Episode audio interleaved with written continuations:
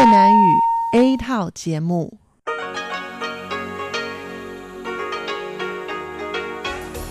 Đây là Đài Phát thanh Quốc tế Đài Loan RTI.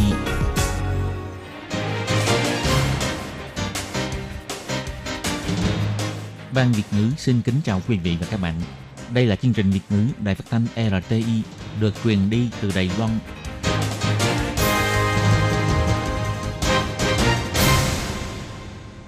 Thúy Anh xin kính chào quý vị và các bạn. Chào mừng các bạn cùng đến với chương trình phát thanh của Ban Việt ngữ Đài Phát thanh Quốc tế RTI ngày hôm nay. Kính thưa quý vị và các bạn, hôm nay là thứ Sáu, ngày 3 tháng 1 năm 2020, tức nhằm ngày mùng 9 tháng Chạp năm kỷ hợi. Chương trình hôm nay gồm các nội dung chính như sau. Mở đầu là phần tin tức thời sự Đài Loan, kế đến là bài chuyên đề, chuyên mục tiếng Hoa cho mỗi ngày, chuyên mục nhịp sống Đài Loan và kết thúc là chuyên mục nhìn ra thế giới.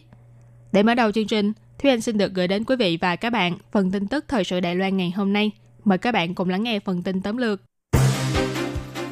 Tổng thống mở hội đàm quân sự quốc phòng, kêu gọi tướng lĩnh bao quân phải đảm bảo ổn định lòng quân dân. Hộp đen của máy bay trực thăng Hắc Ưng đã giao cho Ủy ban điều tra an toàn vận tải quốc gia phân tích. Ông Thẩm Nhất Minh được truy phong đại tướng. Gây xôn xao khi nhắc đến ủng hộ thống nhất là phản quốc, bà Lâm Tịnh Nghi từ chức người phát ngôn văn phòng tranh cử tổng thống Thái Anh Văn.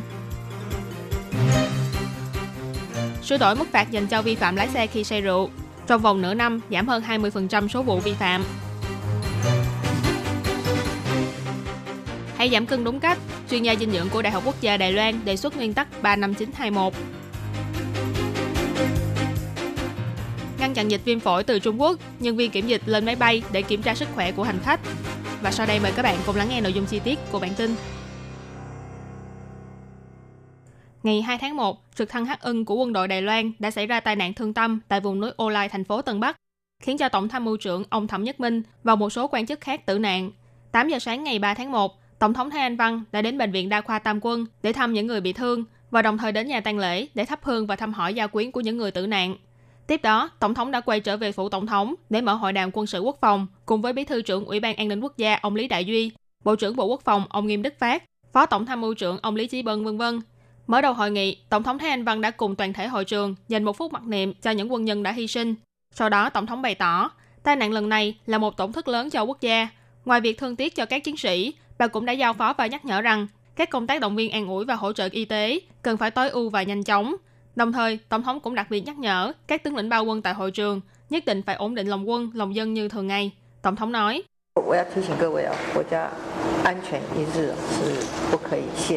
Tôi muốn nhắc nhở quý vị rằng an ninh quốc gia không thể bị lơ là dù chỉ một ngày. Quý vị đều là những cán bộ quan trọng trong quân đội quốc gia, nhất định phải đảm bảo cho các công tác quốc phòng vẫn được vận hành như thường lệ để cùng ổn định lòng quân và lòng dân. Tổng thống cũng giao ba nhiệm vụ cho quân đội quốc gia. Nhiệm vụ thứ nhất là nhất thiết phải đảm bảo ổn định lòng quân dân. Tổng thống nói, Tổng tham mưu trưởng ông Thẩm Nhất Minh là người rất được các chiến sĩ quân đội yêu quý. Khi còn sống, ông cũng rất nghiêm minh, nên cách tốt nhất để tưởng nhớ ông ấy chính là tiếp tục giữ vững vị trí của mình, cùng nhau bảo vệ cho an ninh của quốc gia. Tổng thống yêu cầu, dưới sự lãnh đạo của Bộ trưởng Bộ Quốc phòng ông Nghiêm Đức Phát, quân đội quốc gia và các sự vụ quốc phòng đều phải được vận hành như thường lệ, ổn định lòng quân. Nhiệm vụ thứ hai mà Tổng thống giao phó là nhất thiết phải đảm bảo an ninh ở xung quanh biển Đài Loan. Tổng thống nói, trong thời gian này, quân đội quốc gia phải đề cao cảnh giác, chú ý chặt chẽ đến những động thái quân sự ở xung quanh vùng biển Đài Loan và nhanh chóng ứng biến với mọi tình huống, đảm bảo an toàn cho khu vực biển của Đài Loan. Nhiệm vụ thứ ba là nhất thiết phải đảm bảo việc kiểm tra trang bị quân đội. Tổng thống yêu cầu các lãnh đạo cấp cao có mặt tại hiện trường phải nghiêm khắc yêu cầu các bộ đội kiểm tra kỹ lưỡng tất cả các trang bị, bảo trì tính năng trang bị và cũng không được lơ là bất kỳ khâu nào. Tổng thống nhấn mạnh, Tổng tham mưu trưởng ông Thẩm Nhất Minh là người anh em của chúng ta. Sự ra đi của ông ấy khiến cho ai cũng cảm thấy đau lòng, nhưng ổn định lòng quân dân chính là trách nhiệm của các tướng lĩnh bao quân. Bà yêu cầu các cán bộ phải nghiêm khắc đô đốc, nghiêm túc chấp hành bà đảm bảo mà bà đã nêu ra để đảm bảo an toàn, an ninh cho Đài Loan. Sáng ngày 2 tháng 1, chiếc máy bay trực thăng Hắc Ưng chở theo Tổng tham mưu trưởng Đài Loan ông Thẩm Nhất Minh cùng một số cán bộ quân đội khác đi đến Nghi Lan để thăm hỏi doanh trại trước Tết âm lịch. Nhưng không may đã xảy ra tai nạn khiến cho 8 người chết và 5 người bị thương. Ngày 3 tháng 1, Bộ Quốc phòng bày tỏ, sáng nay đội tìm kiếm cứu nạn đã đến hiện trường và tìm được hộp đen của máy bay trực thăng Hắc Ân. Hiện đã chuyển giao cho Ủy ban điều tra an toàn vận tải quốc gia và các cơ quan liên quan khác để hỗ trợ cho việc điều tra làm rõ nguyên nhân gây ra tai nạn thương tâm này. Ngoài ra, để tưởng nhớ công lao của 8 quân nhân đã hy sinh, Tổng thống cũng đã phát tặng huân chương và truy phong quân hàm cho họ. Ông Thẩm Nhất Minh được truy phong đại tướng không quân. Sáng nay ngày 3 tháng 1, Tổng thanh tra Huỳnh Quốc Minh đã dẫn đầu đoàn gồm 49 quân nhân từ không quân, lục quân và cục quân bị đến hiện trường nơi xảy ra tai nạn để tìm chứng cứ. Và vào lúc 10 giờ 40 phút đã tìm thấy hộp đen của chiếc máy bay hắc ưng này, lập tức chuyển giao cho Ủy ban điều tra an toàn vận tải quốc gia và các đơn vị khác để hỗ trợ cho việc giải mã nguyên nhân tai nạn. Người phát ngôn của Bộ Quốc phòng, ông Sử Thuận Văn nói, Chúng tôi sẽ giao những dữ liệu này cho Ủy ban điều tra an toàn vận tải quốc gia để họ hỗ trợ công tác giải mã, làm rõ nguyên nhân gây ra tai nạn.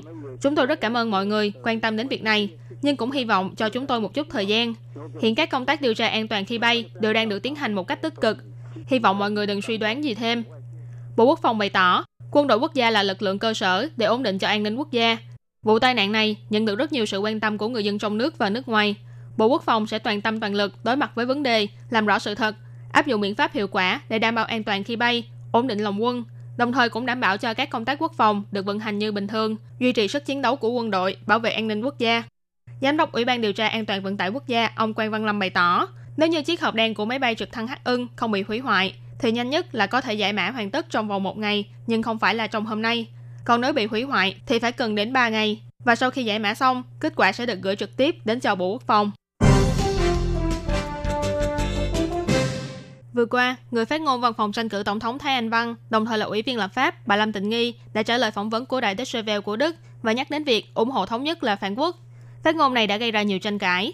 Về việc này, ngày 3 tháng 1, bà Lâm Tịnh Nghi tuyên bố do cách dùng từ của bà trong bài phỏng vấn đã không đủ chính xác và gây hiểu lầm, nên từ ngày hôm nay sẽ từ chức vị trí người phát ngôn văn phòng tranh cử tổng thống Thái Anh Văn.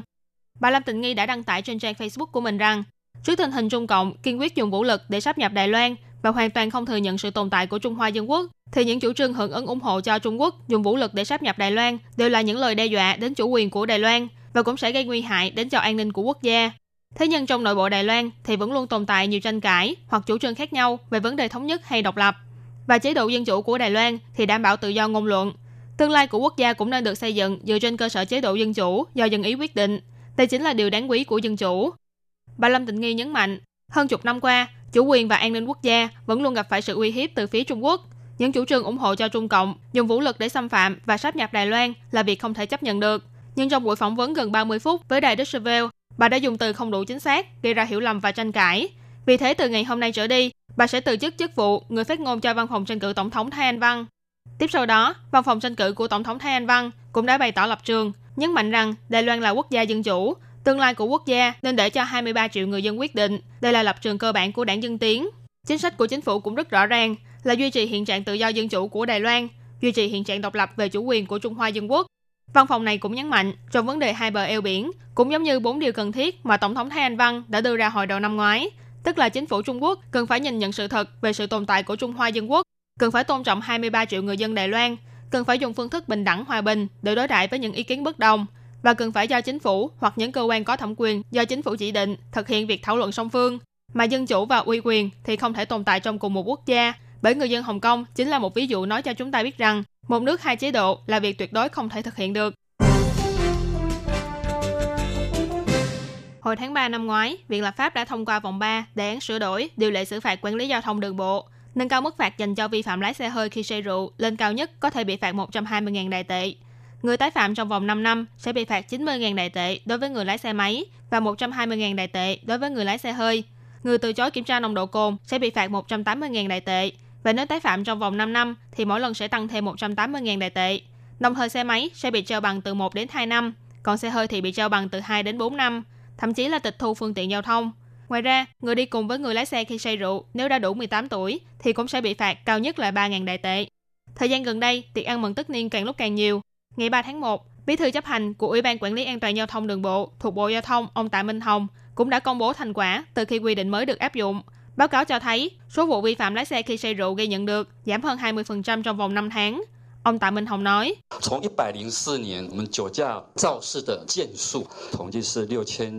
Theo thống kê, số vụ vi phạm lái xe khi say rượu gây tai nạn trong năm 2015 là 6.658 vụ, cho đến tháng 11 năm ngoái là 3.725 vụ, giảm khoảng 50%. Từ tháng 7 đến tháng 11 năm ngoái, thì số vụ vi phạm lái xe khi say rượu ghi nhận được trong tháng 7 là 8.546 vụ, đến tháng 11 thì giảm xuống còn 6.615 vụ, giảm đến 22,6%. Số vụ bị đưa về đồn để xử lý cũng có giảm bớt từ 4.894 vụ trong tháng 7, giảm còn 4.142 vụ. Mặc dù vậy, do đại đa số người dân đều lầm tưởng rằng ngủ một giấc dậy là sẽ tỉnh rượu, cho nên sáng hôm sau vẫn tiếp tục lái xe trên đường, khiến cho tỷ lệ lái xe khi say rượu gây tai nạn mỗi năm đều tăng lên, nhất là vào khoảng thời gian từ 6 giờ sáng đến 12 giờ trưa. Trong 5 năm qua, tỷ lệ vi phạm đã tăng từ 11,8% lên đến 14,6%, kêu gọi người dân phải lưu ý đến vấn đề say qua đêm này để tránh vi phạm và bị phạt. Viện trưởng phòng khám nhân hòa ông Quách Tông Ân cũng nhắc nhở, căn cứ theo nghiên cứu của Đại học Stanford, tốc độ chuyển hóa rượu của người châu Á chậm hơn so với người Âu Mỹ. Tốc độ chuyển hóa của người Đài Loan thì chỉ bằng một nửa so với người phương Tây. Ngoài ra hãng Stanford cũng đã làm thực nghiệm cho thấy, sau cơn say, mặc dù nồng độ cồn trong máu ở mức không, nhưng phản ứng của người tài xế thì vẫn còn chậm chạp, sức tập trung không cao. Vì thế mặc dù có nhiều người chưa đạt đến mức vi phạm khi kiểm tra nồng độ cồn, nhưng thực tế thì vẫn khá nguy hiểm khi điều khiển phương tiện giao thông. Kiến nghị người dân rằng nếu chỉ uống vài ngụm thì cũng nên nghỉ ngơi khoảng nửa ngày rồi mới lái xe. Nhưng nếu đã uống đến mức say đỏ mặt thì tốt nhất là nên nghỉ ngơi cả một ngày rồi mới lái xe. Giáo viên chuyên về giáo dục dinh dưỡng tại trường Đại học Quốc gia Đài Loan và Đại học Trung Nguyên, ông Hồng Thái Hùng, do trước đây bị thừa cân nên dẫn đến bệnh cao huyết áp và xuất hiện triệu chứng ngừng thở lúc ngủ. Sau khi nghiên cứu lĩnh vực dinh dưỡng học, thì ông đã quy nạp ra được một nguyên tắc ăn uống mang tên 35921. Quy tắc này đã giúp cho ông giảm 17 kg trong vòng 4 tháng và cũng không bị tăng cân trở lại. Hội chứng ngừng thở lúc ngủ cũng không còn nữa. Ngày 3 tháng 1, ông Hồng Thái Hùng đã nhắc nhở những ai muốn giảm cân rằng tuyệt đối không nên nhịn ăn, mỗi ngày phải ăn đủ 3 bữa và phải ăn những thực phẩm giàu protein trước. Như thế không những có thể làm tăng cảm giác no, mà còn có tác dụng làm hạ đường huyết. Nhằm cải thiện sức khỏe, từ 10 năm trước, ông Hồng Thái Hùng đã bắt đầu nghiên cứu lĩnh vực giáo dục dinh dưỡng. Ông bày tỏ, nhiều năm qua, ông đã xem hơn 1.000 quyển sách có liên quan đến dinh dưỡng và sau khi thực hành, ông đã quy nạp ra được một nguyên tắc ăn uống mang tên 35921, tức là một ngày ăn 3 bữa, mỗi bữa cách nhau 5 giờ đồng hồ, không ăn khuya sau 9 giờ tối, mỗi ngày phải uống ít nhất là 2 lít nước và buổi sáng ăn một quả táo. Ngày 3 tháng 1, ông Hồng Thái Hùng cũng cho ra mắt sách mới. Ông chỉ ra rằng có rất nhiều người nhịn ăn để giảm cân, nghĩ rằng đói là sẽ ốm, nhưng quan niệm này là sai hoàn toàn. Bởi vì con người dù không làm bất cứ việc gì thì cũng sẽ tiêu hao năng lượng, cho nên cần phải nạp đầy đủ năng lượng khi đang giảm cân và ăn đủ 3 bữa một ngày như vậy mới có thể tránh khỏi việc do quá đói mà đốt cháy cơ bắp. Còn chất béo thì tích tụ càng lúc càng nhiều. Ông Hồng Thái Hùng nói.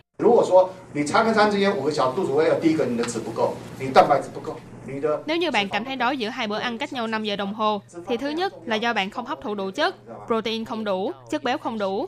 Nhiều người không muốn hấp thụ chất béo, nhưng thực ra chất béo rất quan trọng. Nó là nguyên liệu cho màng tế bào. Ông Hồng Thái Hùng cũng nhắc đến, khi ăn thì phải ăn protein trước, sau đó mới ăn rau và cuối cùng là ăn trái cây. Làm như vậy sẽ giúp hạ đường huyết. Ông bày tỏ, mỗi người đều có thể chọn ăn những thực phẩm chức năng thích hợp cho cơ thể vào những giai đoạn thích hợp. Nhưng khi chọn mua, cần phải chú ý đến thành phần nồng độ của chúng, chứ không phải là chú ý đến giá thành. Ông Hồng Thái Hùng cũng kiến nghị, người tập thể hình hoặc người sau khi bị bệnh thích hợp bổ sung protein, còn người thường xuyên dùng mắt thì phải bổ sung dầu cá và lutein. Nữ giới thì thích hợp bổ sung viên canxi và sắt.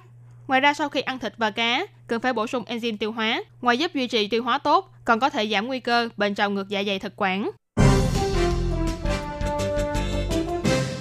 Trên máy bay, tất cả mọi hành khách trong chuyến bay từ Vũ Hán đến Đài Loan đều được nhân viên phòng dịch đánh giá tình trạng sức khỏe trước khi rời khỏi máy bay. Không chỉ vậy, sau đó họ còn phải đi qua máy đo nhiệt độ bằng tia tử ngoại trên cầu ống lồng để đo thân nhiệt. Sở quản lý dịch bệnh Đài Loan làm như vậy là để tăng cường phòng dịch, không ngăn chặn bệnh viêm phổi không rõ nguyên nhân xâm nhập vào Đài Loan.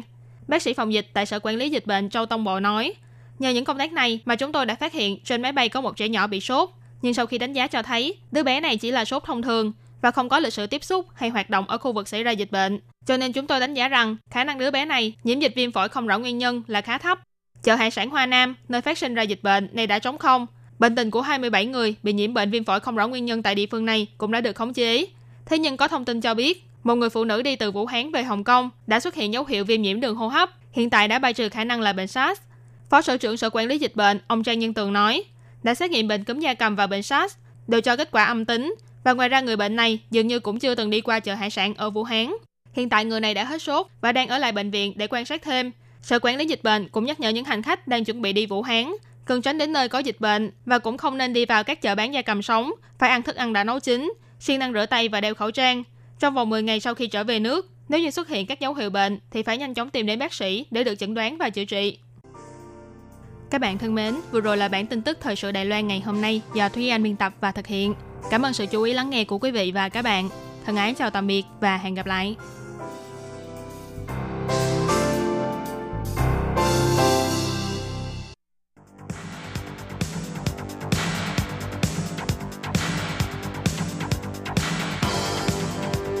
Đây là đài phát thanh quốc tế Đài Loan RTI, truyền thanh từ Đài Loan. Mời các bạn theo dõi bài chuyên đề hôm nay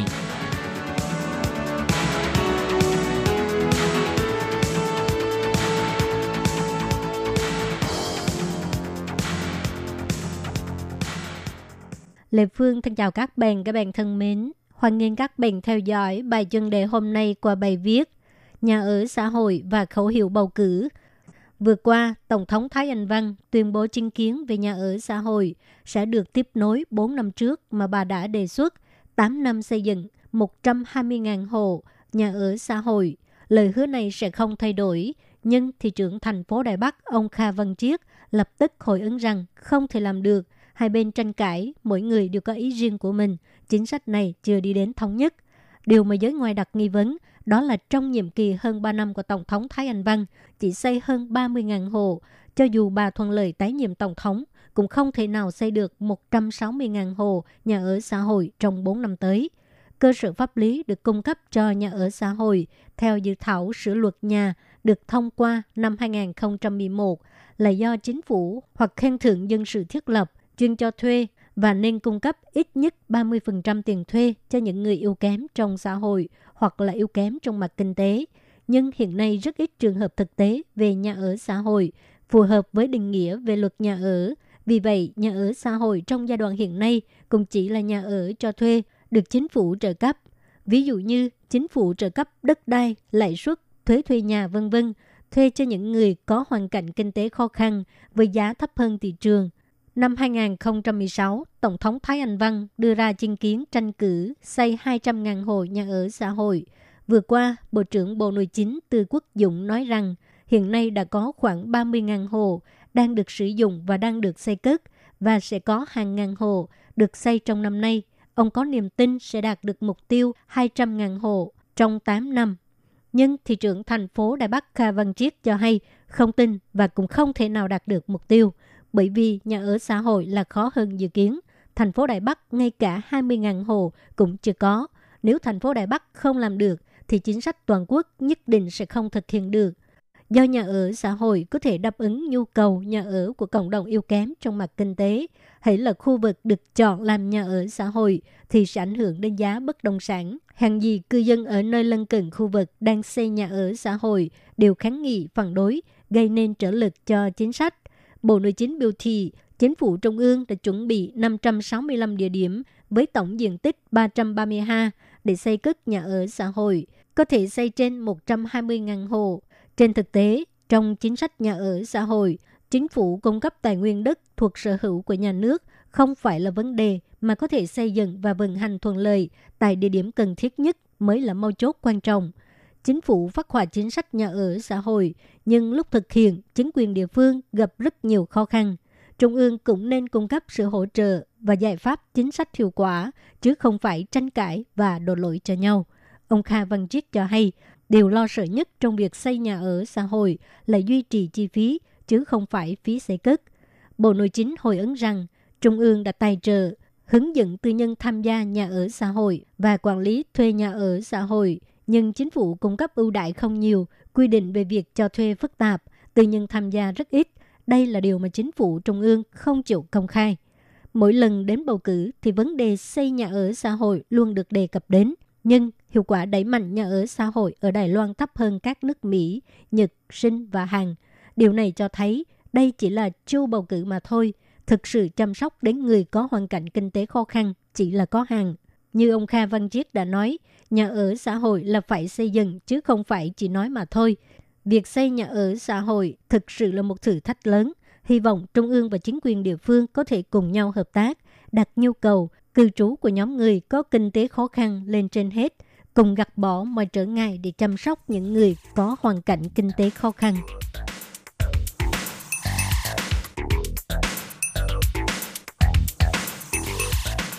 Các bạn thân mến, các bạn vừa theo dõi bài chân đề do Lê Phương thực hiện. Xin cảm ơn các bạn đã quan tâm và theo dõi. Lê Phương xin hẹn gặp lại các bạn vào tuần sau cũng trong giờ này.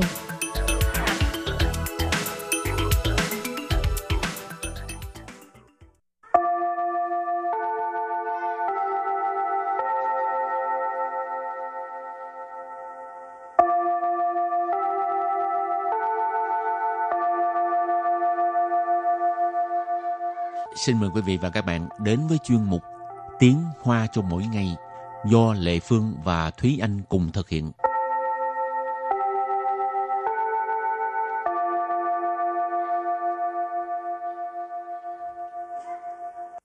Thúy Anh và Lệ Phương xin kính chào quý vị và các bạn. Chào mừng các bạn đến với chuyên mục Tiếng Hoa cho mỗi ngày ngày hôm nay. Hôm nay học về cái gì? Ú sinh ú sĩ là cái gì? À, ủ sân ủ sĩ nghe về mặt chữ ấy, thì mình nghe là sân là âm thanh, sĩ Ừ. là chắc là sau sĩ tức là tin tức. Thành ra ủ sân ủ sĩ thì có nghĩa là không có tâm hơi, không có ờ, rất là im lặng, Ừ. không có tâm hơi bất bất kỳ thông tin nào. Có bao giờ em bỏ nhà ra đi kiểu đó không? Ú sinh ú sĩ. đi Nếu- mà không nói với một ai hết. Nếu như mà bỏ nhà ra đi rồi thì là chắc chắn là tại vì nếu như mình nói với ai đó thì mình đâu còn gọi là bỏ nhà ra đi nữa. Đó có người nói với chị á, nói em bỏ nhà ra đi nha. nói trước. Rồi à, muốn cho chị mình à, cái bằng gì? Can hả? Đừng Ừ, bỏ đi. giữ Rồi. lại, giữ lại. Rồi hôm nay mình học hai câu. Câu thứ nhất, sau khi anh ta từ chức vào hai tuần trước, liền vào nhà đi trong im lặng. Và câu thứ hai, không ai biết anh ta đi đâu sao? Sau đây chúng ta lắng nghe cô giáo đọc hai câu mẫu này bằng tiếng Hoa. 他两个礼拜前辞职后，就无声无息地搬家了。没人知道他的去向吗？ Thúy Anh xin giải thích câu mẫu số 1. 他两个礼拜前辞职后，就无声无息地搬家了。他 Tha ở đây mình dịch là anh ta. 两个礼拜前 Liang cơ lì bài chén, hai tuần trước. 辞职 Sử chỉ nghĩa là từ chức. 后 Hô là sau khi. 就 Chô ở đây nghĩa là liền. 无声无息 Ủ sân, ủ sĩ. Nãy mình có nói là không có tâm hơi, không có tin tức. 搬家。 Ban gia là dọn nhà. Và sau đây chúng ta hãy cùng lắng nghe cô giáo đọc lại câu mẫu này bằng tiếng Hoa. 他两个礼拜前辞职后，就无声无息地搬家了。他两个礼拜前辞职后，就无声无息地搬家了。 Câu này có nghĩa là sau khi anh ta từ chức vào hai tuần trước, liền dọn nhà đi trong im lặng. Và câu thứ hai, không ai biết anh ta đi đâu sao? 没人知道他的去向吗？ Sau đây Lê Phương xin giải thích các từ vựng trong câu 2. 没人 Mấy rỉnh tức là không có người, rỉnh là người ha. 知道 Chứ tao là biết, 他 tha có nghĩa là anh ta. 去向 Suy sang tức là suy sang hướng đi đó ha. Mấy rỉnh知道他的 suy sang tức là không ai biết anh ta đi đâu. 吗？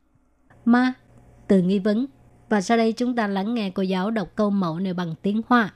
没人知道他的去向吗？ 没人知道他的去向吗？ Câu vừa rồi là không ai biết anh ta đi đâu sao. Và sau đây chúng ta hãy cùng đến với phần từ vựng mở rộng.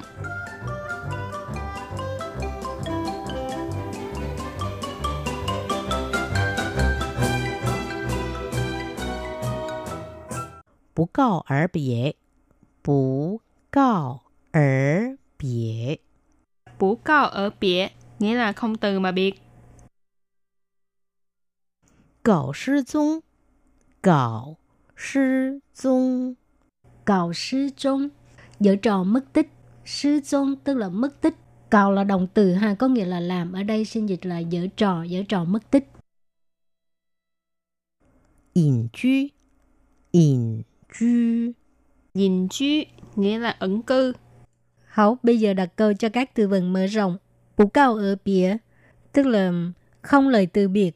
Có nghĩa là đi mà không nói một tiếng. Nì sang sư, bù cao ở bìa hậu, wǒ zǎo là nì hảo jiǔ. Nì sang sư, bù cao ở bìa hậu, wǒ zǎo là nì hảo jiǔ. Lần trước bạn ra đi mà không từ giả, mình tìm bạn rất là lâu. Sang sư tức là lần trước, bù cao ở bìa, có nghĩa là đi mà không nói một tiếng. Hậu là sau khi, của trò là nì háo chịu, trò tức là tìm, tìm kiếm. Háo chịu là rất lâu. Và đặt câu cho từ thứ hai, cạo sư宗nghĩa là dở trò mất tích. 他最近一直搞失踪，没人能找到他。他最近一直搞失踪，没人能找到他。Câu này có nghĩa là dạo gần đây anh ta thường xuyên dở trò mất tích, không ai tìm được anh ta cả. Tha ở đây mình dịch là anh ta. Duy jin là gần đây. Y chỉ là luôn luôn, thường xuyên. Cạo sư宗dở trò mất tích. Mấy rỉnh là không có ai. Nẫn là có thể.找到他là tìm thấy anh ta. Hảo, đặt câu cho từ cuối cùng. In truy tức là ẩn cư, ở ẩn ha. 他退出隐堂之后，就一直过着隐居的生活。他退出隐堂之后，就一直过着隐居的生活。 Sau khi ông ấy rút khỏi giới điện ảnh thì cứ sống ở ẩn. Ha. Thuê su in thẳng tức là rút khỏi giới điện ảnh. Thuê su tức là rút khỏi. In thẳng tức là chỉ uh, lĩnh vực giới điện ảnh. Ha. Chứ hậu tức là sau khi. Chiu y trữ, y trữ tức là cứ của trở yên cư de sinh hoạt, có nghĩa là sống một cuộc sống ẩn cư ha. Sinh hoạt tức là cuộc sống, yên cư tức là ẩn cư ha. Và sau đây chúng ta hãy cùng ôn tập lại hai câu mẫu của ngày hôm nay. Mời cô giáo đọc hai câu mẫu bằng tiếng Hoa.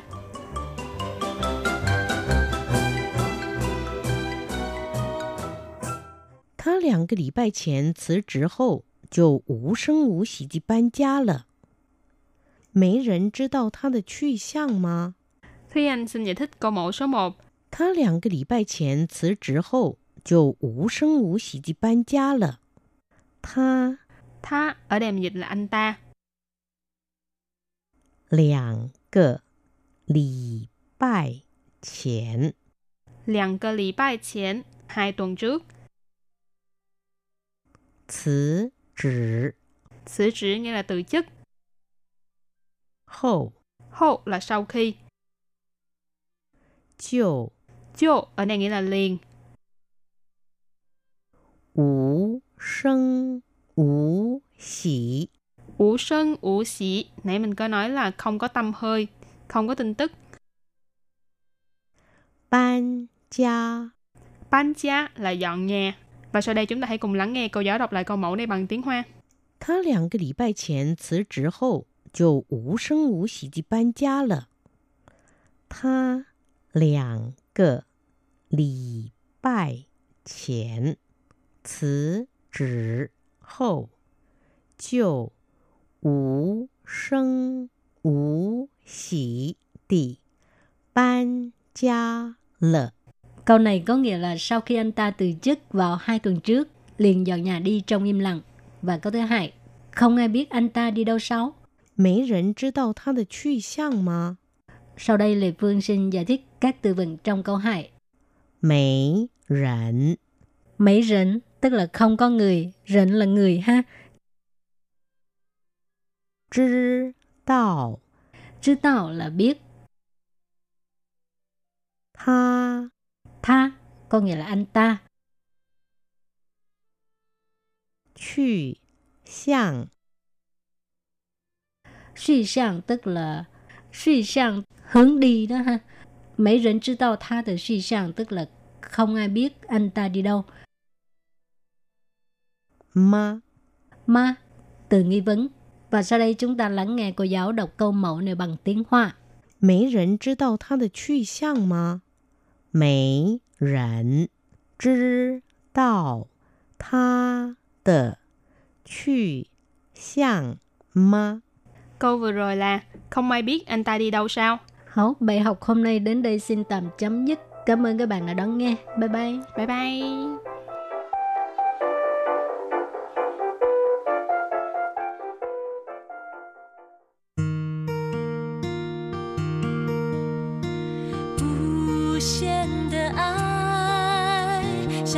全世界传开，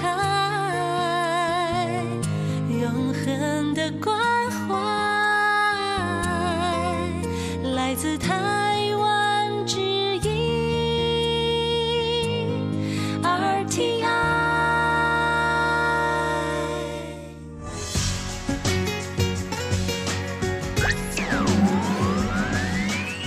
Quý vị đang đón nghe chương trình Việt ngữ Đài RTI truyền thanh từ Đài Loan.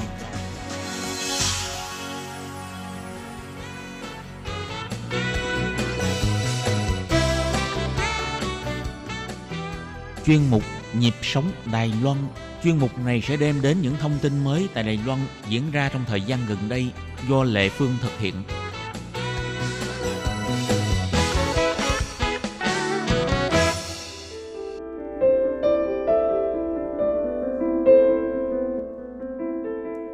Có một cái rất là ừ, có duyên là em có một người ờ, chị họ, chị làm giáo viên xong rồi chị mới thấy trong cái bên sở giáo dục có một cái chương trình đào tạo người Việt Nam mà dạy tiếng Việt cho các em học sinh rồi. Em thấy là rất là thú vị vì em nghĩ rằng là mình sang đến đây thì mình muốn cho là muốn truyền bá cái văn hóa Việt Nam mình cho người Đài Loan nói chung để họ hiểu hơn về cái văn hóa Việt Nam mình để họ có một cách nhìn khác hơn về người Việt Nam mình ở Đài Loan. Cho nên là em đã đi báo danh tại vì ở bên Việt Nam là cũng không có phải là một cô giáo hay là có trình độ gì. Nhưng mà nói chung là qua bên đây được, có được cái cơ hội này, chung là cũng được một người chị là chị cũng đi dạy qua là chị nói ừ có một cái lớp học giảng dạy về đào tạo về bên cái mình đi dạy tiếng Việt. Lúc đó thì em cũng suy nghĩ là nói chung là cũng là có một cái cái cái ước mơ gì là nhìn là đi học được những cái lớp dạy à, như vậy là sẽ đi được à, truyền cho những người Đài Loan hay là những cái người mà các chị em mình đang sinh sống ở Việt Nam này chia sẻ những cái văn hóa và những cái tiếng mẹ đẻ của mình cho người Việt Nam hay là người Đài tất cả trên những các nước là đang sinh sống ở Đài Loan này là đi tìm hiểu về một cái văn hóa là một cái nền văn hóa là cái thứ nhất còn cái thứ hai là cái tiếng mẹ đẻ của mình được đi chia sẻ và được đi học hỏi những cái kinh nghiệm hơn. Thì nói chung là em cũng rất là thích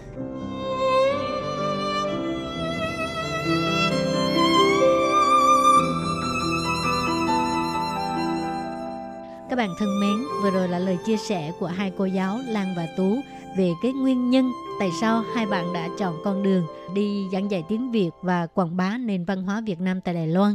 Thì cũng giống như các bạn khác, Lan và Tú đều mang trong mình một cái uh, sứ mệnh đó là mong muốn được uh, càng nhiều người, nhất là người Đài Loan biết đến nền văn hóa Việt Nam và tiếng mẹ đẻ, tức là tiếng Việt Nam sẽ được phát triển mạnh tại đất nước này. Nào bây giờ chúng ta cùng làm quen hai cô giáo Lan và Tú nhé.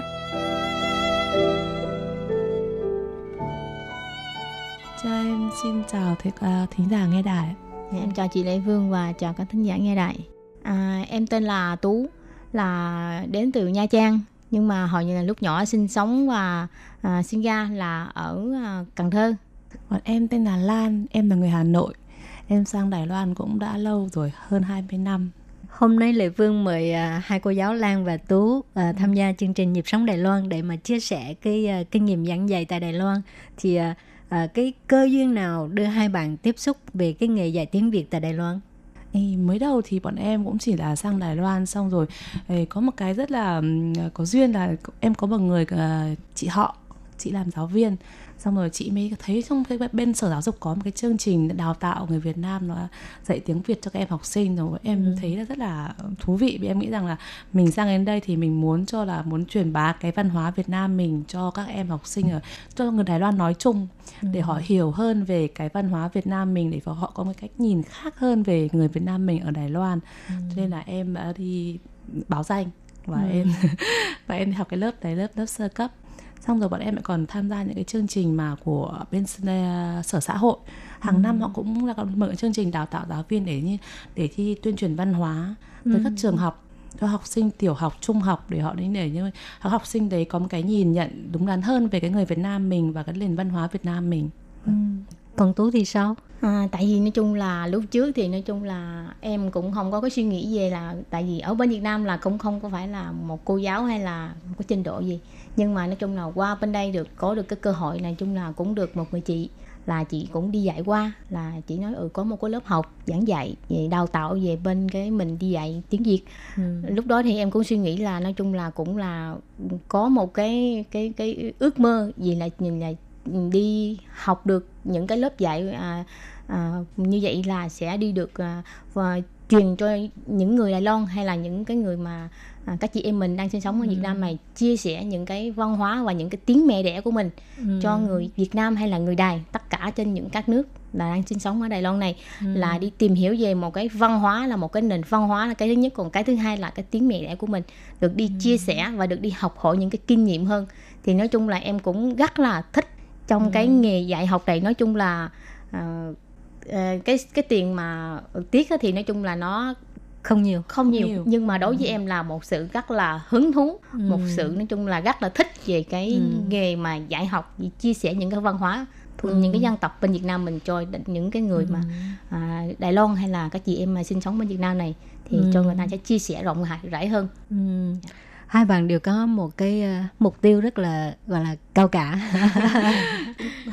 Cũng không cao cả thì bọn em chỉ nghĩ đơn giản là bây giờ mình ở đây xong rồi có cái cơ hội để mà cho người ta biết nhiều hơn hiểu nhiều hơn về người Việt Nam mình nên là bọn em tham gia thôi chứ không phải không hề nghĩ là mình là cao cả thật sự là như vậy. Bọn em mới đầu chỉ nghĩ đơn giản là là có cái cơ hội này để mình thứ nhất là mình học tập thêm bản thân mình cái thứ hai là người ta đây có hiểu hơn về mình hơn để ra là bọn em đi. Có thể là chị chia sẻ nhiều hơn là cho người đài người ta sẽ hiểu càng hiểu hơn về À ha. cái cái văn hóa Việt Nam mình cái thứ nhất. Còn cái thứ hai nữa cái tiếng mẹ đẻ của mình nó sẽ rộng rãi phát triển hơn. Thì nói chung là nó rất là một sự hứng thú cảm thấy nó rất là vui. À, thì ờ, trước tiên cái ờ, cái cái bằng gì tính tình của hai bạn chắc cũng rất là hoạt bát phải không? Dạ, tại vì phải đứng em trước. rất là vui vẻ. Dạ. mà khi lần đầu tiên đứng trên bục giảng có cái cảm giác là lo sợ không? Có lần đầu tiên nhưng mà lần đầu tiên đứng lên bục giảng hơi hồi hộp. Hồi hộp. Rất là hồi hộp hồi hộp nhưng mà nhưng mà khoảng hồi hộp khoảng 10 phút sau là hết. Hay là à, vâng đã hết. Xong tại vì bọn em học sinh mình đã hoạt động với học sinh xong rồi nói chuyện học sinh nó rất hứng thú nhưng mình dạy tiếng mẹ đẻ của mình. Xong nó cho học sinh nó rất là hứng thú xong rồi mình hòa đồng với học sinh với là mình quên đi cái cái cái cái cái hồi hộp đấy. À, vâng xong rồi dần dần xong quen dần là bây giờ hết hồi hộp rồi sao? Bây giờ kêu đi đâu ờ, diễn thuyết cũng không có sợ gì hết trơn. Dạ, dạ. lần đầu rồi. lần đầu thì nói chung là nó sẽ cảm thấy ừ mình lên cái tiết mục giải của mình ngày hôm nay là mình là một cô giáo mình lần đầu tiên rất là run rất là hộp mình cảm thấy là không biết mình dạy như thế nào. Ừ. nhưng mà một cái kinh nghiệm một tiết hai tiết đi qua rồi mình sẽ rút được một cái kinh nghiệm của mình. Ừ là một lần mỗi lần dạy mình sẽ một cái kinh nghiệm của mình nó sẽ kiến thức nó sẽ tiếp thu nhiều hơn. Ừ là mình sẽ lấy những cái kiến thức mà cái lúc đầu mình ở dạy như thế thế đấy.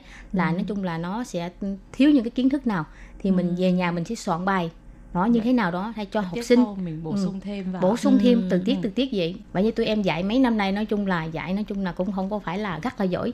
Nhưng mà nói chung tụi em rất là cố gắng trong cái sự phấn đấu để đi dạy lại cái phát Ừ. triển tiếng việt của mình ở đây mấy năm lẫn à, từ lúc em học ra đi học à, đi học à, sở giáo dục đào tạo ra là em được à, cái trường mà ở gần nhà em là ngay cái trường đó là con em học trong trọng luôn là trường Đỗ Tôn Công trên Cổ Sạo là em chưa học ra là được người ta điện thoại lại mời em đi dạy à, em rất là vui ừ. tại vì nó chỉ dạy là một tuần là dạy là chiều thứ tư là 4 tiết Ừ. Là từ 12 giờ 40 dạy Ừ. cho tới 4 giờ nói À. chung là em cũng nói chung là rất là hồi hộp là nhưng mà lúc đầu rất là hồi hộp lần phía sau em dạy từ từ em sẽ cảm thấy rất là hứng thú tại vì mình có thể là đi phát đi đi chia sẻ những cái văn hóa những cái món ăn Việt Nam mình Ừ. là hay là những cái à, những cái phong tục Việt Nam mình hay là lồng đen nè những cái nón mình sẽ chia sẻ cho học sinh là biết hay là mặc áo dài mình lên hát. Và cái bắt đầu mình bắt đầu là dạng như là mình đi đi hoa hậu. Đó, cho các học sinh mình nó cảm thấy là hứng thú hơn. À. nó sẽ là muốn học tiếng Việt của mình hơn. Ừ. còn em em em cũng học về em dạy 2 năm Ừ. cũng dạy ở cái nhà gần trường Của- ngày xưa em học trường đấy. Ừ. cái trường đấy vì hồi em mới sang đây Đài Loan đây thì là bọn em phải đi học những cái trường như kiểu học để học để biết tiếng Trung. Thì bắt đầu học từ giờ của bạn tiểu học em bắt học để học sang trước nên ra là bây giờ em cũng về trường đấy em dạy và con em cũng học ở đấy. À. vâng thế xong rồi là bọn em học bắt đầu về về dạy thì nói chung là mình cũng như là tú nói bọn em bắt đầu là cho học sinh biết về văn hóa Việt Nam mình. Nhưng tại sao người Việt Nam mình ăn nước mắm Đấy. Tại sao lại có Việt Nam mình phải đội nón? Hay là hay là áo dài? Mặc một trường hợp nào chứ không phải là bình thường không mình cũng không áo dài. Nhưng nhiều khi học sinh họ tưởng là ấy người Việt Nam mình có phải ngày nào cũng áo dài không? Ừ. là không. Có trường hợp nào hay mình mặc áo dài và áo dài này nó thích hợp với những cái cái, cái môi trường nào Đấy, Ừ. nó cũng phân loại ra để cho học sinh nó hiểu hơn về cái Ừ. áo dài của mình chẳng hạn thế xong rồi như bên các phong tục tập quán với cái cách ăn uống của Việt Nam với các món ăn để nó hiểu hơn tại sao người Việt Nam mình lại Tết lại phải ăn bánh trưng Ừ. đấy xong rồi eh, trung thu tại sao lại giờ chơi đèn lồng Ừ. Thì đợi bọn em cho học sinh trải nghiệm những cái đấy và cho học sinh hiểu nhiều hơn về Việt Nam mình nói chung học sinh nó rất là nó, để thấy một cái nền văn hóa mà chúng nó rất là hứng thú các em học À. sinh rất là hứng thú Ừ. và rất là rất là vui vẻ khi được học những tiết học như thế Ừ. Vâng. Thì à, trước khi mà các bạn à, được mời dạy học ở à, những trường đó thì cũng phải trải qua một cái lớp đào tạo thì Dạ. học bao lâu lận? lần đầu thì em học là 36 tiết À. là 36 tiết xong là ừ, khoảng chừng 4 đến 5 ngày xong là sẽ bắt đầu thi đó thi xong là Thi về ta- cái gì? thi về những cái dạng như là nó cho mình dạng như là bộ giáo dục sẽ ra cho mình là trong vòng là đề thi là 15 phút hay là 20 phút là mình bắt theo cái đề nào là mình sẽ thi theo cái đề đó dạng như mình lên mình dạng như mình đi giảng tiết giống như vậy luôn À. mình bắt ra một cái tiết đó từ vựng mình sẽ dạy cái từ vựng đó như thế nào trong 20 phút đó nhưng mà À. cái từ vựng đó mình đi ra ngoài mình dạy trong trường học á mình dạy tới 40 phút Ừ, ừ, mình sẽ ừ. một bên dạy từ vựng nhưng mà một bên mình sẽ ra những cái trò chơi cho À. học học sinh mình nó cảm thấy là nó hứng thú nhớ lâu hơn nhớ nhớ lâu hơn là À. mình sẽ dùng những cái trò chơi cho học sinh nó hứng thú Ừ, ừ. không phải là mình chỉ lên mình học kêu nó đọc cảm thấy là nó rất là không có một cái sự hứng thú nào cho học sinh. Nó muốn cảm thấy là học cái tiếng việt của mình. Ừ. một bên mình sẽ đi hô tông và một bên mình sẽ đi dạy tiếng việt của mình cho học sinh. Nó sẽ tiếp thu. Cái tiếp thu nó sẽ nhanh hơn là một bên mình chỉ đọc nó đọc. Mình chỉ cho học sinh đọc cái mình đọc học sinh đọc cái mình đọc mình cảm thấy nó rất là nó nó nó nó nó rất là im lặng. Nó một sự hứng thú nào đó mình sẽ đi những cái trò chơi khác nhau Ừ. mỗi mỗi bài mỗi từ mình sẽ đi theo cái trò chơi khác nhau cho học sinh nó sẽ hứng thú hơn À. thì nó sẽ yêu thích hơn là cái cái cái, cái học cái tiếng Việt Nam mình Vậy thi là chỉ có một cái đề tài vậy thôi, bốc thăm rồi. dạ à, bốc thăm ai Ờ. bốc trúng đề nào thì mình sẽ thi theo cái đề đó ờ. dạ dạ Hồi đó là tú bốc thăm về cái gì? Ờ, hồi đó cũng hơi lâu rồi nói chung là tùy theo à, quyển 1 hay là quyển 2 tại vì mỗi năm đó là cái Ừ. đề của nó khác với nhau hết không có giống với đề nào hết. Ơ, mỗi năm đều thi hay sao? dạ mỗi năm mỗi lần học là mỗi lần thi. Mỗi năm học em phải thi một lần. Dạ. Năm nào cũng phải thi. Ơ, năm nào cũng phải học. vâng. Dạ. Năm đầu tiên học là học sơ cấp học sơ cấp xong rồi bọn em phải học thêm Nâng cấp nâng cấp nữa Nâng cấp, mỗi mỗi năm năm nâng nâng cấp nhưng năm nay bọn À. ba lần ba lần ừ. Thế. mỗi năm À. nâng cấp là mỗi năm Thế, sẽ thi mỗi lần nâng cấp xong em vẫn phải thi một lần Dạ. nữa À, Đấy. Rồi- mỗi lần bốc thăm bốc đề thăm em bốc đề nào trong một bản quyển sách giáo khoa có 4 bài thì bây giờ bắt bốc là bài 1 thì mình sẽ chuẩn bị sợ để cho mình có thời gian khoảng 5 10 phút để mình chuẩn bị cái bài đó. Xong rồi mình lên dạy 20 phút. Đấy. À. cái bài đó để làm diễn tả làm sao cho học sinh nó dễ hiểu. Và trong cái quá, quá trình dạy đấy mình phải kết hợp thêm cả văn hóa Việt Nam mình. Ví dụ như năm rồi em bốc vào cái bài thi là trường mình rất đẹp. Thế trong trường mình có đẹp đấy có cái câu có hoa đỏ, hoa vàng và bãi cỏ xanh. Thì mình cho học sinh biết thêm rằng ở Việt Nam mình học cấp 1 có chỉ có học đến lớp 5 thôi. Cấp 2 học đến lớp mà lớp 6, lớp 7, lớp 8 là cấp 2. Không như ở Đài Loan, Đài Loan thì học từ lớp 1 đến lớp 6. Xong rồi cấp 2 từ lớp 7, lớp 8, lớp 9. Thế xong rồi mình trong cái lúc mà dạy mà có hoa đỏ, hoa vàng nữa thì mình lại có màu xanh và màu đỏ, màu vàng. Cũng mình cũng cho học sinh biết rằng ở Đài Loan rất là thích màu đỏ. Màu đỏ tượng trưng trong sự may mắn. Ở Việt Nam mình cũng vậy. Việt Nam mình màu đỏ cũng là tượng trưng làm sự may mắn. Nên thế là giữa các học uh, chữ và mình kết hợp thêm cả những văn hóa vào đấy cho học sinh nó thêm có hứng thú và có một cái trí nhớ sâu là à màu đỏ là à, cái là màu đỏ may phát âm là là đỏ. Thế xong rồi là may mắn nữa giống như Đài Loan đấy xong Tết ở Việt Nam mình cũng thích thích là màu đỏ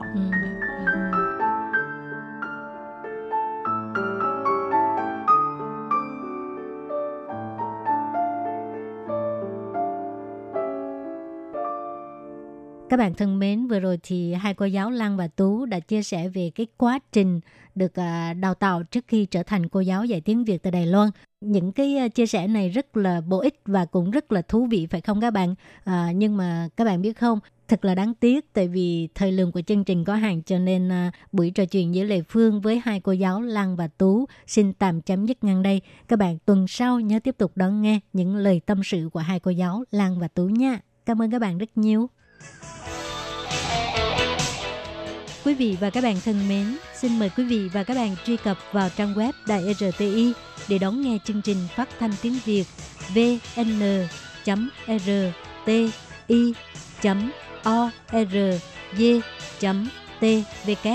và cũng có thể truy cập FB fanpage của Ban Việt ngữ RTI tiếng Việt.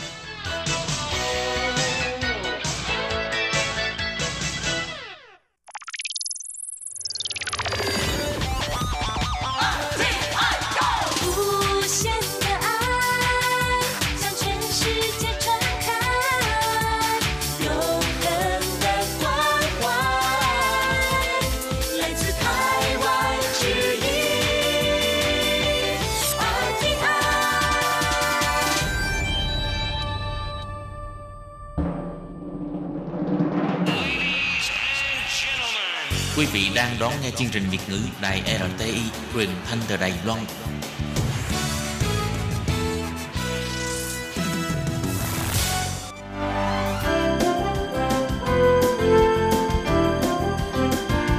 Xin mời quý vị và các bạn đến với chuyên mục Nhìn ra thế giới. Chuyên mục này gồm những nội dung liên quan đến quốc tế,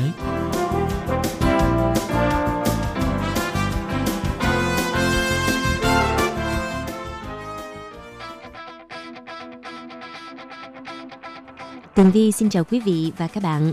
Chào mừng các bạn đến với chuyên mục Nhìn ra thế giới để nắm bắt được những thông tin và sự kiện chính trị quan trọng đang xảy ra khắp năm châu. Các bạn thân mến, nội dung của chuyên mục ngày hôm nay bao gồm những thông tin như sau. Thổ Nhĩ Kỳ chính thức thông qua dự luật đưa quân tới Libya. Mục đích đằng sau chuyến thăm của Trung Quốc sắp tới của ông Donald Trump. Thông điệp ngầm của Ấn Độ và cuối cùng là Triều Tiên tuyên bố từ bỏ ràng buộc giao ước ngừng thử hạt nhân và tên lửa, làm gia tăng lo ngại bóng mà hạt nhân quay trở lại. Sau đây xin mời các bạn cùng theo dõi nội dung chi tiết.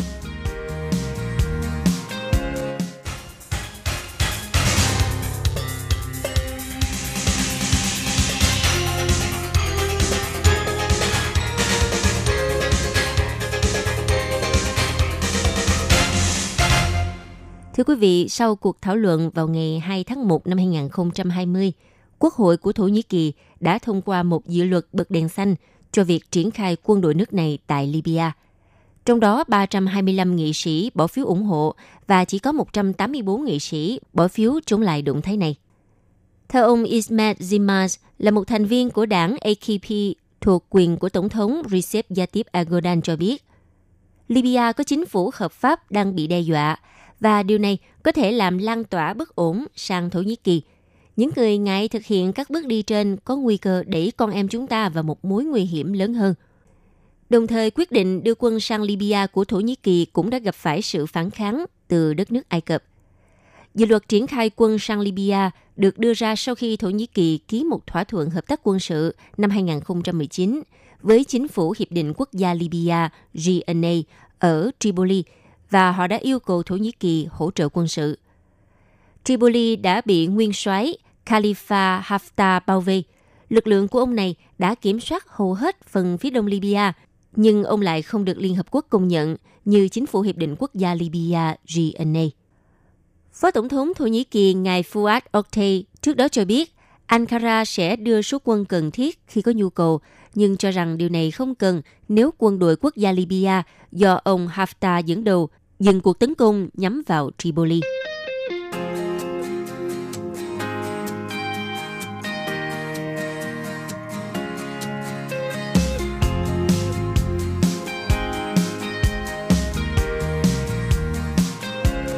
Thưa các bạn, Tổng thống Donald Trump có thể sẽ tận dụng chuyến thăm Trung Quốc sắp tới để cố gắng thúc đẩy chính quyền Bắc Kinh thực hiện các cam kết về thay đổi mô hình kinh tế. Hôm ngày 1 tháng 1, ông Donald Trump cho biết thỏa thuận thương mại bước 1 sẽ được ký kết vào ngày 15 tháng 1 sắp tới và sau đó ông sẽ tới Trung Quốc để thảo luận về các cuộc đàm phán khác. Dòng tweet của ông Donald Trump viết rằng buổi ký kết sẽ được diễn ra tại Nhà Trắng, giới chức cấp cao Trung Quốc sẽ có mặt và sau đó tôi sẽ tới Bắc Kinh. Các cuộc thảo luận về thỏa thuận bước 2 sẽ được khởi động.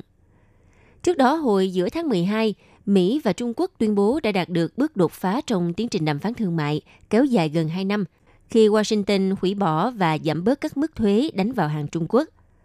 Đổi lại thì phía Bắc Kinh cũng đồng ý mua thêm nông sản cũng như tăng cường việc bảo vệ tài sản trí tuệ hơn nữa. Theo giáo sư ông Chu Phong thuộc mảng quan hệ quốc tế tại Đại học Nam Kinh cho biết, Ông tin rằng chuyến thăm Trung Quốc của Donald Trump sẽ là một cử chỉ thiện chí để cải thiện mối quan hệ giữa hai nước. Ông Chu Phong nói, sẽ rất tốt nếu ông ấy thăm Bắc Kinh một lần nữa. Ông ấy cũng nên mời Chủ tịch Trung Quốc Tập Cận Bình tới Mỹ để cải thiện mối quan hệ giữa Mỹ và Trung Quốc. Tuy nhiên, theo giáo sư Shi Yi-hong thuộc trường Đại học Nhân dân Bắc Kinh là nhận định rằng ông Donald Trump sẽ đưa ra nhiều yêu cầu cho phía Trung Quốc trong chuyến thăm sắp tới. Giáo sư Shin cho biết, ông Trump có thể sẽ sử dụng bất kỳ những thiện cảm tích cực được tạo ra bởi thỏa thuận bước một để thúc đẩy Bắc Kinh đưa ra thêm nhiều nhượng bộ hơn nữa khi ông thăm Trung Quốc. Những nhượng bộ này sẽ bao gồm việc Mỹ yêu cầu Trung Quốc mua thêm nhiều hàng hóa. Ngay cả khi Trung Quốc không có nhu cầu nội địa cao về những sản phẩm đó, cũng như buộc Bắc Kinh phải cam kết thực hiện những cải cách mang tính cấu trúc. Bên cạnh đó, nhiều quan chức cho biết, thỏa thuận bước 2 sẽ được quyết định bởi việc thỏa thuận bước 1 được thực hiện ra sao. Những vấn đề nan giải như việc chính phủ Trung Quốc cắt giảm trợ cấp cho các công ty quốc doanh dự kiến sẽ được giải quyết trong thỏa thuận bước 2. Tuy nhiên, nhiều chuyên gia vẫn tỏ ra hoài nghi về việc thỏa thuận bước 2 liệu có đạt được trước khi cuộc bầu cử tổng thống Mỹ năm 2020 diễn ra hay không. Theo giáo sư Shin nói thêm, bất kể thỏa thuận bước 1 xảy ra điều gì, ông Donald Trump cũng sẽ không thay đổi cách tiếp cận trong vấn đề đàm phán với Trung Quốc. Ông ấy sẽ luôn cố gắng buộc Trung Quốc phải bỏ ra nhiều hơn nữa. Thêm một chuyên gia giáo sư thuộc Đại học Bắc Kinh, ông Jia Qingguo cho biết, chuyến thăm của người đứng đầu Nhà Trắng tới Trung Quốc sẽ giúp việc giao thương giữa Mỹ và Trung Quốc ổn định hơn. Đồng thời chuyến thăm này cũng sẽ định hình sự thống nhất Mỹ và Trung Quốc về những vấn đề được bàn luận trong các cuộc đàm phán sắp tới của bước 2 họ sẽ phải đạt được sự đồng thuận về những gì có thể đạt được trong bước 2. Nếu không được sự đồng thuận thì chuyến thăm này sẽ vô cùng khó khăn đối với Trung Quốc.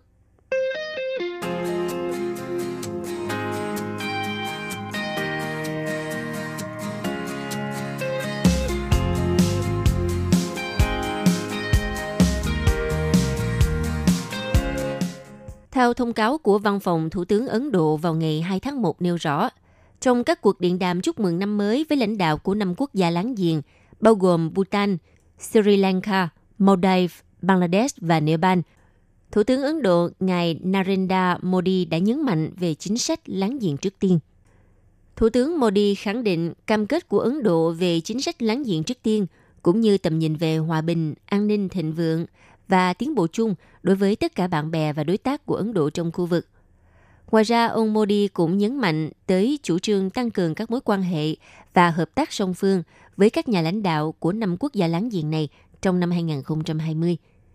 Trong đó, khi điện đàm với quốc vương Bhutan, Thủ tướng Modi đã nêu bật những thành tựu quan trọng của năm 2019, củng cố mối quan hệ song phương giữa hai quốc gia, đồng thời đề nghị quốc vương của Bhutan về sự cần thiết phải tăng cường trao đổi thanh niên giữa hai nước còn đối với nhà lãnh đạo Sri Lanka, Bangladesh và Maldives, Thủ tướng Modi nhấn mạnh những tiến bộ đạt được, bày tỏ mong muốn cải thiện hơn nữa mối quan hệ song phương.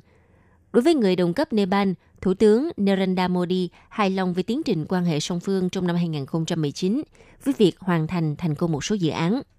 Tuy nhiên, có một điều đặc biệt là Pakistan đã không nằm trong danh sách cuộc gọi chúc mừng năm mới của Thủ tướng Ấn Độ.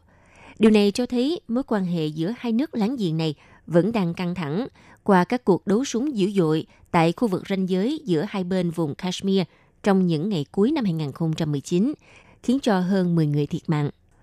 Hồi tháng 8 của năm 2019, Pakistan đã hạ cấp quan hệ ngoại giao và đình chỉ thương mại song phương với Ấn Độ sau khi Ấn Độ công bố sắc lệnh bãi bỏ Điều 370 trong hiến pháp quy định quy chế đặc biệt đối với bang Jammu và Kashmir – đồng thời đưa ra dự luật tách bang này thành hai vùng lãnh thổ liên bang, gồm bang Ladakh, bang Jammu và Kashmir. Trong suốt năm 2019, hai nước láng giềng đã hơn 3.000 lần đổ lỗi cho nhau vi phạm thỏa thuận ngưng bắn ở điểm kiểm soát LOC tại khu vực Kashmir đang xảy ra tranh chấp. Và tình hình căng thẳng hơn khi trong những ngày năm mới, hãng thông tấn PTI dẫn phát biểu của Tổng tham mưu trưởng quân đội đầu tiên của Ấn Độ, tướng Manoj Mukund Naravan ra tuyên bố khẳng định nước này có quyền tấn công phủ đầu vào các cơ sở khủng bố nếu Pakistan không ngăn chặn các hoạt động khủng bố. Tướng Naravan cho biết, nhiều lựa chọn đã được Ấn Độ đưa ra thảo luận nhằm đối phó với bất kỳ cuộc tấn công khủng bố nào được Pakistan tài trợ hoặc hậu thuẫn. Giới chức an ninh New Delhi đã phát triển chiến lược trừng phạt kiên quyết để trừng trị khủng bố xuyên biên giới. Giới phân tích cho rằng dưới sự lãnh đạo của Thủ tướng Modi, giúp cho nội lực và vị thế quốc gia của Ấn Độ tăng lên đáng kể, khiến cho mọi động thái của quốc gia này đều có thể tạo nên những ảnh hưởng mang tầm quốc tế. Thông điệp đẩy mạnh ngoại giao láng giềng trong năm mới mà Thủ tướng Ấn Độ gửi đến các nước láng giềng, cũng như thông báo quyền tấn công phủ đầu vào các cơ sở khủng bố từ Tổng tham mưu trưởng quân đội đầu tiên của nước này. Cũng dự báo những chiến lược mới và vị thế mới của Ấn Độ ở khu vực trong tương lai gần. Đây cũng là một thông điệp ngầm gửi đến Pakistan của Ấn Độ trong năm 2020.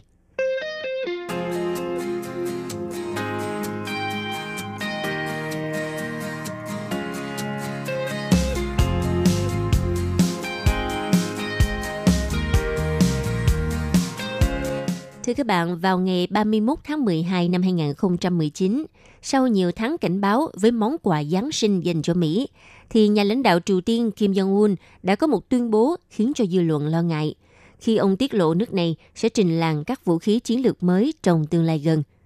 Có thể nói tuyên bố từ bỏ ràng buộc giao ước ngừng thử hạt nhân và tên lửa đạn đạo liên lục địa của Triều Tiên đang làm gia tăng mối lo ngại bóng ma hạt nhân đang quay trở lại và với những cảnh báo về mức độ nghiêm trọng chưa từng có. Trong bài phát biểu, nhà lãnh đạo Triều Tiên Kim Jong-un nhấn mạnh không có lý do nào để Triều Tiên phải đơn phương ràng buộc bởi cam kết nữa. Thế giới sẽ chứng kiến một vũ khí chiến lược mới của Triều Tiên trong tương lai gần – Ông cũng công khai tuyên bố rằng ngành công nghiệp vũ khí của Triều Tiên nên sản xuất hàng loạt đồ đạn hạt nhân và tên lửa đạn đạo. Tuyên bố này ngay lập tức khiến dư luận lo ngại. Tổng thư ký Liên Hợp Quốc ngài Antonio Guterres hôm ngày 1 tháng 1 bày tỏ quan ngại sâu sắc về tuyên bố của Triều Tiên.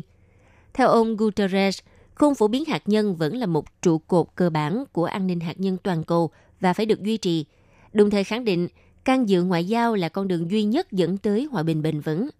Hàn Quốc cũng cho rằng việc Triều Tiên tuyên bố đưa ra vũ khí chiến lược mới không có ích cho các cuộc đàm phán.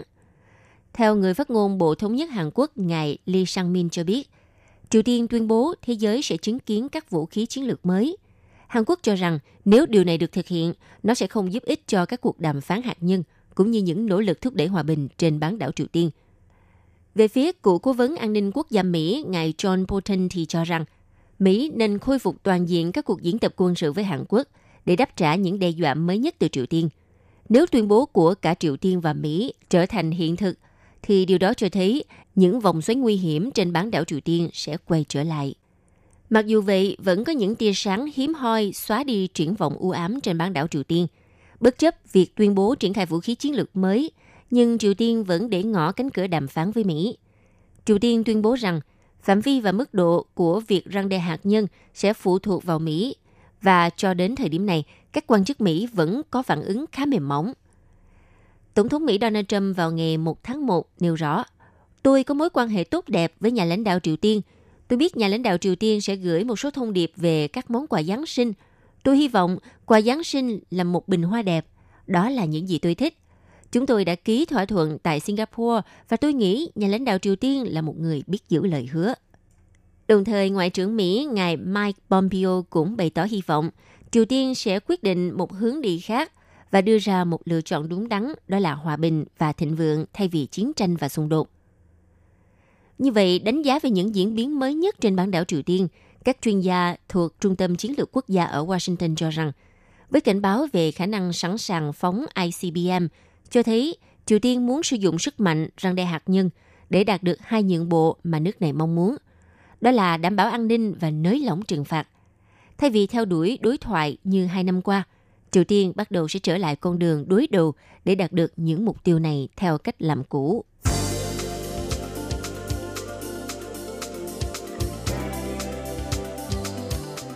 Vị và các bạn thân mến, vừa rồi là chuyên mục Nhìn ra thế giới do Tường Vi biên tập và thực hiện. Xin cảm ơn sự chú ý đón nghe của các bạn. Hẹn gặp lại trong chuyên mục tuần sau cũng vào giờ này. Bye bye.